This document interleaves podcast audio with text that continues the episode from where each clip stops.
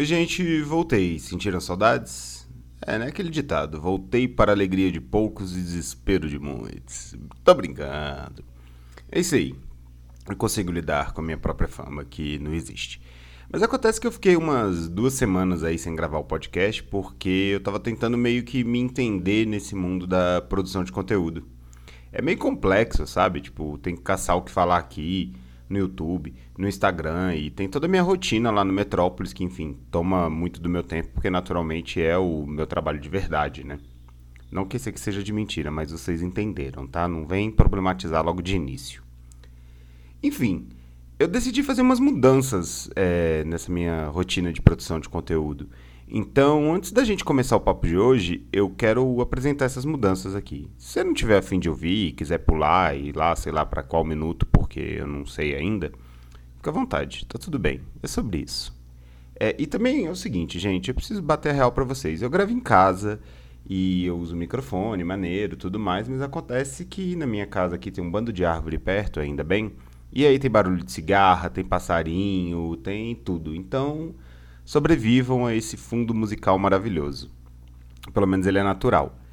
Bom, vamos parar de lero-lero, né? É o seguinte, o podcast Falando Sozinho, ele vai seguir saindo todas as terças-feiras às 11 horas no Spotify. E eu vou subir somente nas plataformas de áudio, não somente Spotify, né? Também tem Google Podcast, Apple Podcast, qualquer plataforma, né, que eu consigo subir com o programa que eu uso, que é o Anchor. Mas, então eu já vou pedir para você, por favor, assinar esse podcast, independente da plataforma que você estiver ouvindo, para ajudar a gente, né? Eu tô fazendo essa mudança porque não tava fazendo muito sentido colocar o podcast no YouTube, sabe? Mesmo que eu sei que alguns outros podcasts têm por hábito colocar seus produtos no YouTube, eu achei que não estava fazendo sentido e acabava me condicionando a falar aqui sobre conteúdos similares àqueles que eu falava no YouTube. Então acabava que eu tava meio que produzindo 3 conteúdos pro YouTube e começou a ficar sem sentido. Então, bom, essa é a primeira mudança, vai subir somente nas plataformas de áudio. A segunda é que o nome segue sendo Falando Sozinho. Grandes mudanças, é a mudança que não é mudança. Acontece que eu acho que esse nome impôs, nesse período todo, que foi só eu falando aqui. E justamente por eu estar um pouco, né, digamos, cansado de ficar o tempo todo tendo ideias, eu achei que seria interessante eu mudar um pouco essa lógica, e acho que já passou da hora desse podcast receber convidados. Então talvez possa rolar algumas edições, tipo, falando sozinho com alguém, com fulano ou ciclano, ou ciclana. E acho que isso vai ser interessante. Então, por favor, também não problematizem os nomes. Bom que eu falo que parece que eu tenho milhares de ouvintes, né? Então eu tô falando pros meus 5 ouvintes regulares. E eu não tô zoando, isso é o que a plataforma me diz mesmo. Por fim, mas não menos importante, eu quero deixar esse podcast um pouco mais temático, sabe? Aqui eu quero focar no streaming, analisar o mercado, conversar sobre os rumos dessa tecnologia, porque afinal de contas, ela tá muito dominante, né? Basicamente, quando a gente fala de qualquer coisa, de séries, filmes, etc., a gente acaba chegando nos streamings. É evidente que críticas e análises de produções específicas, elas podem ser pontos de partida para a gente discutir as plataformas e os caminhos do mercado e tudo mais. Mas eu quero deixar claro que se você quer críticas e análises mais diretas, vai lá no YouTube, tá tudo lá. E também se inscreve lá, né, gente? Ajuda aí, eu nunca te pedi nada, só nesse podcast eu já te pedi 3 coisas. Ufa, era isso aí, botei pra fora, acho que agora a gente pode começar. Este é o episódio 16 do podcast Falando Sozinho, feito por mim, o jornalista Luiz Prisco. E o tema de hoje é como a Globoplay representa um novo caminho escolhido pela Globo. Bora entender isso? Depois de toda essa conversa que pareceu a introdução de uma sessão de terapia, vamos para o assunto primordial aqui. E a minha ideia é falar um pouquinho sobre o Globoplay, serviço de streaming da Globo que, bom, tá crescendo, enfim, ganhando aí suas novas posições, mas eu acho que ele reflete uma outra coisa, que é uma mudança da própria Globo. E para começar a falar isso, eu queria falar um pouco sobre a Globo, a TV aberta e a queda de audiência. Eu sei que existem previsões apocalípticas do fim da TV aberta, que a TV aberta vai acabar e que a Globo vai falir e que ninguém mais vai ver Globo e tudo mais. Vocês sabem de onde vêm essas previsões apocalípticas e vocês sabem quem as fazem e quais os interesses de quem as fazem. Mas se você não sabe, eu vou falar. Isso é coisa de gente que é bolsonarista, é coisa de político que fica querendo destruir imprensa e mídia e etc. porque defende valores e ideias que eles não concordam. Mas isso é um blá blá blá. O que eu quero dizer é que sim, de fato, os dados do Kantar e Ibope, eles mostram que a audiência da TV aberta brasileira vem enfrentando queda. Isso aconteceu, por exemplo, de um ano para o outro. De 2020 para 2021, teve uma diminuição considerável da audiência das TVs abertas. E aí a gente precisa problematizar várias coisas aqui. A primeira delas é como essa audiência é medida. O modelo estatístico usado pelo Ibope, ou Kantar Ibope, depois que ele foi adquirido, ele ainda se baseia em uma configuração de mundo que é um pouco antiga, assim, né? Que são TVs ligadas, ele não consegue ver, por exemplo, pessoas que assistem TV em dispositivos móveis e tudo mais. É aquela lógica, lembra? Tipo, faz tantos pontos de Ibope, um ponto no Ibope equivale a não sei quantos mil domicílios, cada domicílio equivale a não sei quantas pessoas, isso dá um total de X milhões de pessoas assistindo determinado programa. É claro que esse modelo está um pouco defasado, mas mesmo defasado, ele ainda é capaz de indicar vários caminhos de audiência da TV aberta. E ele tem apontado que a TV aberta tem enfrentado uma queda no Brasil. E se debruçar sobre esses motivos parece para mim uma atividade importante. Mesmo que talvez eu não seja a melhor pessoa para fazer isso, porque o meu consumo de TV aberta ele é muito reduzido. Eu acho que existem outros profissionais aí na imprensa que são muito mais capazes porque eles de fato acompanham detalhadamente quase toda a programação da TV aberta. Eu não sou essa pessoa. Mas o que eu quero falar aqui é que essa mesma pesquisa do Kantar Ibope mostrou que à medida que a audiência da TV aberta cai, do streaming tem subido no Brasil. Só que também é importante ressaltar aqui, essa medição do Kantar Ibope é feita sobre televisões, então eles conseguem perceber quantas televisões, geralmente televisões inteligentes, né, as Smart TVs, elas ficam ligadas vendo streaming, então eles não contam, por exemplo, quem vê streaming direto no celular ou no computador. E eu tô falando isso porque eu faço muito isso, eu vejo muita série no celular. Enfim, consequências da modernidade. Mas o dado é esse. Enquanto a TV aberta tem apresentado uma queda de audiência, o streaming tem apontado para um crescimento. Ele teve um crescimento entre 2020 e 2021 de 35%. Quando você compara isso, por exemplo, com dados da TV fechada, que é a TV por assinatura aqui no Brasil, é dramático. A TV por assinatura realmente eu acho que vai ser a grande primeira vítima do streaming, assim. Basicamente quase todas as pessoas têm abandonado. O que sobrevive na TV fechada é os canais de notícia, né? Globo News, CNN, e também os canais de esporte, a Sport TV e ESPN Brasil, que trazem transmissões. Mas com a chegada do Star Plus e a transmissão esportiva direto no streaming, eu acho que esses dias estão meio contados. Mas voltando ao foco aqui, o que eu quero dizer é, enquanto a TV aberta, que é a base de comparação que a gente está usando, apresenta uma ligeira queda de audiência, o streaming cresce e cresce pesado. Isso, é claro, aumentou em muito as previsões apocalípticas do fim da TV aberta. Eu acho isso muito improvável dela chegar ao fim. Porque em nenhum lugar do mundo ela chegou ao fim, né? A TV aberta continua sendo um modelo em vários locais do mundo. E dois, porque no Brasil a presença da TV aberta é muito grande. Para vocês terem uma ideia, eu vou trazer um comparativo aqui que mesmo com essa crise das TVs abertas, queda de audiência e tudo mais, deixa um pouco claro como a TV aberta ainda vai ter uma sobrevida gigantesca no país. Um minuto de uma exibição da novela na Globo equivale a mais ou menos 28 dias de uma série da Netflix. É claro que esses dados são de agora, eles podem mudar no futuro, mas eu acho que dá uma dimensão de como a sobrevida da TV aberta ainda é muito grande.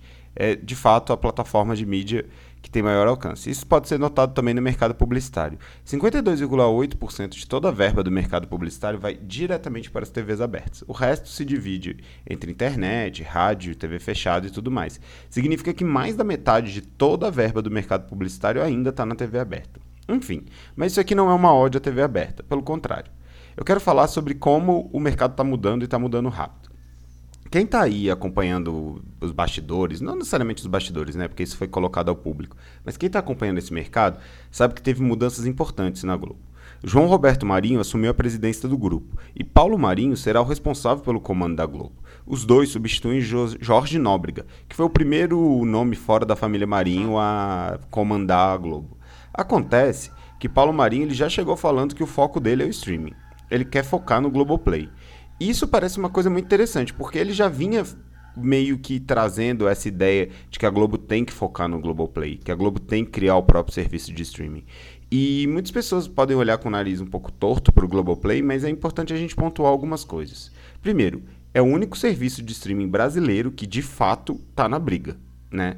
Não significa que ele vai conseguir superar esses grandes conglomerados de mídia mundial, tipo HBO Max, Amazon Prime Video, Netflix, claramente. Mas ele está na briga, ele aparece disputando espaço com esses outros serviços. Para vocês terem uma ideia, o Globoplay atualmente tem 7% do market share, ou seja, Todo o mercado de streaming no Brasil, 7% o Globoplay tem. É preciso fazer uma análise cuidadosa desses números, porque existem redundâncias. Não necessariamente uma pessoa que assina o Globoplay não assina a Netflix, né? A gente sabe que não é bem assim, pode ter redundância. A pessoa assina tipo 3, 4 serviços de streaming. E a Globoplay agora acabou de se juntar com o Telecine Play, que tinha 5% do market share brasileiro, o que para mim era um dado muito relevante, assim. Eu não sabia que o Telecine tinha todo esse alcance. Mas enfim, essa é a verdade, o Telecine tinha 5% do mercado e a Globo tinha 7%. Não significa que a junção deles vai dar 12%, viu gente? Não é assim que são feitas essas contas. A Netflix lidera ainda com 30%, seguido pela Amazon, que tem 23%. E o Disney Plus vem com 12%. Disney Plus que será tema aqui de um Falando Sozinho, porque o crescimento do Disney Plus no mundo é surreal. Inclusive, eu acho que em breve ele passa na Netflix, e tem estudo falando isso. Mas enfim, isso é tema para outro episódio. O que eu quero falar com isso é que o Globoplay está na briga. Para vocês terem uma ideia, ele teve um aumento na base de assinantes no último ano de 145%. E muito disso condicionado no conteúdo. Porque, por mais que a gente, principalmente eu, e acho que boa parte dos ouvintes aqui que são muito ligados em séries norte-americanas ou no modelo de televisão que os Estados Unidos criou, que são os seriados, a gente tem que lembrar que a gente está no Brasil e que é um país imenso, com mais de 200 milhões de pessoas e que foi educado, midiaticamente, a curtir um gênero chamado novela. E eu não vou entrar aqui num debate tacanho sobre se novela é bom ou ruim. Eu acho que, enfim, isso é bobagem. E a história brasileira já mostrou que isso é muita bobagem. Novelas são basicamente o produto cultural mais consumido no Brasil, como isso acontece também em outros países da América Latina, por exemplo, o México, que importa e exporta novelas. Quando o assunto é novela aqui no Brasil, nenhuma outra emissora tem o know-how, o savoir-faire que a Globo tem. Basicamente, quase todas as grandes novelas do Brasil foram feitos pela Globo. Você consegue encontrar outras exceções, Éramos Seis na SBT, Pantanal, que foi na TV Manchete, enfim, uma outra coisa da dramaturgia mais recente da Record. Mas acontece que, enfim, vamos dizer assim, o grosso, a maioria das novelas feitas no Brasil pertencem à Globo e são reconhecidas internacionalmente, com premiações como o Emmy, Internacional e tudo mais. Mas eu não quero ficar aqui viajando. O que eu quero falar é que a Globo ela é dona de um acervo muito grande e, além de um acervo muito grande, ela é dona de a capacidade de fazer produções que sejam para TV aberta e sejam para o streaming. E aí eu vou entrar um pouco em Verdades Secretas 2, que é essa série que vai estrear aí na quarta-feira, dia 20 de outubro, que, enfim, eu falei série, né? Pô, tá vendo o hábito, o que ele faz com a gente? Essa novela do Valcir Carrasco, que vai estrear no dia 20 de outubro. E acontece que ela vai estrear só no Globoplay. Ela vai ser exclusiva do Globoplay. Isso eu acho que é uma revolução que a gente não estava esperando, né? A Globo lançar um produto que fosse exclusivo do Globoplay como uma novela, com super produção, com super elenco, onde ela vai trazer, assim, milhares de pessoas. Tem Rainer Cadete, tem Marieta Severo, tem Camila Queiroz, enfim. Eu não vou ficar aqui citando todo o elenco, mas é um elenco super estrelado que vai fazer uma produção exclusiva para o Globoplay.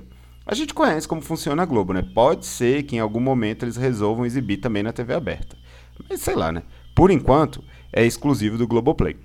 E acho que Verdades Secretas 2 marca muito bem essa mudança que a Globo está vendo. Que ela pode produzir um conteúdo mais ligado ao novo público, ou seja, ao público mais jovem, que não é tal as tias do sofá. Isso é meio machista, né? Eu não devia falar as tias, porque não os tios do sofá.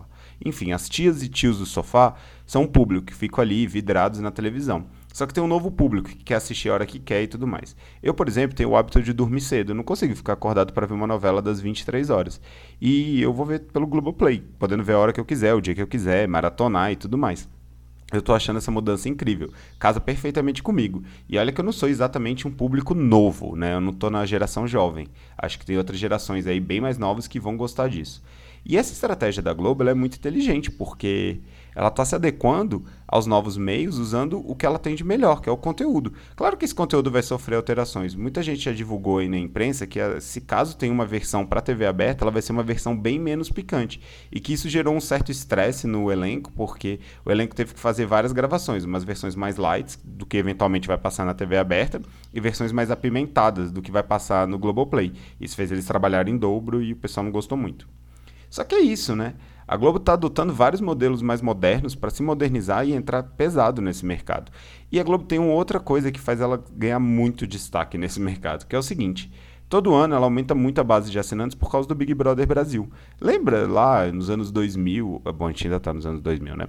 Mas lá no começo dos anos 2000, quando surgiu o Big Brother, e tinha algumas pessoas que assinavam o pay-per-view pela TV fechada, e era caríssimo, e enfim, dava maior trabalho, e poucas pessoas tinham e tudo mais. Hoje em dia é super fácil. A cada edição do Big Brother, várias pessoas assinam o Globoplay com uma parcela aí de R$19, enfim, às vezes rola promoção, vai a R$9, e ficam assistindo o Big Brother Brasil. E muitas dessas pessoas saem no final, é verdade, mas uma boa parcela fica. E a retenção desse público é o novo foco da Globo. Ela tem o BBB como grande chamariz, né, o 24 horas lá, e aí ela usa esse público que entra e tenta prender ele com esses novos produtos. Verdades Secretas 2, por exemplo, teve a série Onde Está Meu Coração, que tinha o Fábio Assunção e a Letícia Colim, que inclusive eu recomendo muito que vocês vejam, porque assim, é sensacional, pesada, mas sensacional. E ela tá tentando prender, ela, ótima a Globo, né, não a Letícia Colim. A Globo tá tentando prender essas pessoas com esse novo modelo. E eu acho que tem muito sucesso. Porque antes da gente falar do fim da TV aberta, o que eu acho que não vai acontecer, porque enfim, não faz muito sentido, o que a gente deve pensar, na verdade, é uma readequação de forças. Aquele dado que eu dei de mais de 50% do mercado publicitário está na TV aberta deve ir mudando ao longo dos anos. Até porque o segundo player nesse mercado é a internet, que inclui tudo, né? Serviços de streaming, site, investimento em influencer e tudo mais. E eu acho que deve ter uma equilibrada aí. Talvez a TV aberta não fique com 50% nos próximos 10 anos. Talvez esse número caia, por exemplo, para 30%, 20%, sei lá. Eu não vou fazer futurologia aqui. O que eu tenho certeza é que, mesmo caindo, a Globo ainda vai ser líder, porque ela nada de braçada. A distância da Globo para suas concorrentes é gigante. Nesse dado do Kantar Ibope, por exemplo, que mostrava que a TV aberta perdeu audiência, o único canal que não perdeu audiência foi a Record. E mesmo assim, ele não conseguiu basicamente diminuir a diferença dele para a Globo. Assim. A Globo é uma coisa assustadoramente gigante. Assim. É basicamente, TV aberta no Brasil é Globo, o resto é resto. Eu sei que isso pode soar pejorativo para quem trabalha na Record, e a Record tem muita coisa boa também. Né? A Fazenda é um bom programa, o Rodrigo Faro se tornou um apresentador muito famoso dentro da Record, mas quando a gente olha a frieza dos números, de fato a distância da Globo para os outros é uma coisa impressionante. Enfim, né? Voltando aqui ao tema, o que eu quero dizer com tudo isso que eu falei aqui, e olha que eu falei bastante, é que o Globoplay ele é o serviço de streaming brasileiro. Claro que podem surgir outros, enfim, podem surgir outros nem mesmo ligados a canais de televisão, né? O Play Plus da Record não existe, né? Ele só serve para ver A Fazenda e olha lá. Mas antes de surgirem esses, ou caso surjam esses novos serviços, o que acontece é que o Globoplay ele é o streaming brasileiro. É ele que está batendo de frente com esses grandes conglomerados como Netflix, HBO e tudo mais. Não à toa, a Globoplay disponibilizou o conteúdo agora para a Globo Internacional. Salvo engano, só nos Estados Unidos. É claro que é focado no público brasileiro que mora lá, né? Não é focado no público norte-americano, mas sabendo da expansão, da latinização dos Estados Unidos, né? Esse apreço por novelas é uma coisa que está presente na América Latina. Então pode ser uma mudança estratégica interessante aí para o Globoplay. É claro que eu não estou aqui para fazer um ódio ao Globoplay e falar que o Globoplay é o melhor serviço de streaming que tem. Não, não é mesmo. A gente sabe que ele ainda está muito atrás, aí tanto na produção de conteúdo, quanto até em qualidade de navegação e transmissão de outros players, como Netflix, HBO Max, o próprio Apple TV, apesar que ele tem uma qualidade de navegação bem ruim, ainda estão muito à frente, né? São marcas internacionais, grandes conglomerados e tudo mais. Mas o que eu estou querendo trazer aqui é que o fim da TV aberta, ou a crise da Globo, aponta diretamente para um crescimento gigante do Globoplay, né? Assim, como os investimentos da Globo estão indo para lá. Acho que Verdades Secretas 2 sintetiza isso, né? É o resumo dessa brincadeira, ao mesmo tempo que a gente tem que considerar o acervo. Eu, por exemplo, estou revendo Renascer. Gente, que maravilha. O acervo de novelas da Globo faz muitas pessoas quererem ter o Globoplay para poder rever. Não à toa existia um canal de TV fechada focado em repetir novelas, que é o Viva. Existia não, né? Que ele ainda existe. Porque eu acho só que a TV fechada tá lascada. Essa aí sim tá com os dias contados. Pode anotar aí e me cobrar depois. Mas se me cobrar, eu não vou pagar. Risos.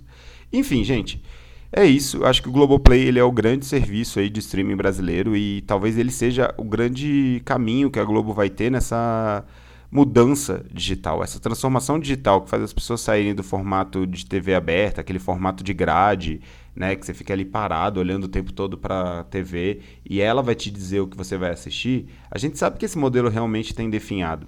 E o novo modelo é um modelo mais aberto, onde você escolhe o que vai assistir, onde você assina aqueles conteúdos que te interessam, onde você não precisa ficar preso a uma grade que vai te dizer os horários. E acho que a Globo, apesar dessa queda generalizada da TV aberta, ela tá muito mais na frente que as suas concorrentes. Eu fico imaginando se a TV aberta encerrasse hoje no Brasil e só existisse streaming. Bom, a gente só tem o Globoplay. Não existe outra emissora com serviço de streaming consolidado como o da Globo. Enfim, é isso. Espero que vocês tenham gostado. Chegamos ao fim dessa edição do podcast Falando Sozinho. Uma edição que teve várias mudanças, várias falas, vários avisos e tudo mais. Muito obrigado por chegar até aqui e até o próximo episódio, que eu prometo não vai demorar tanto.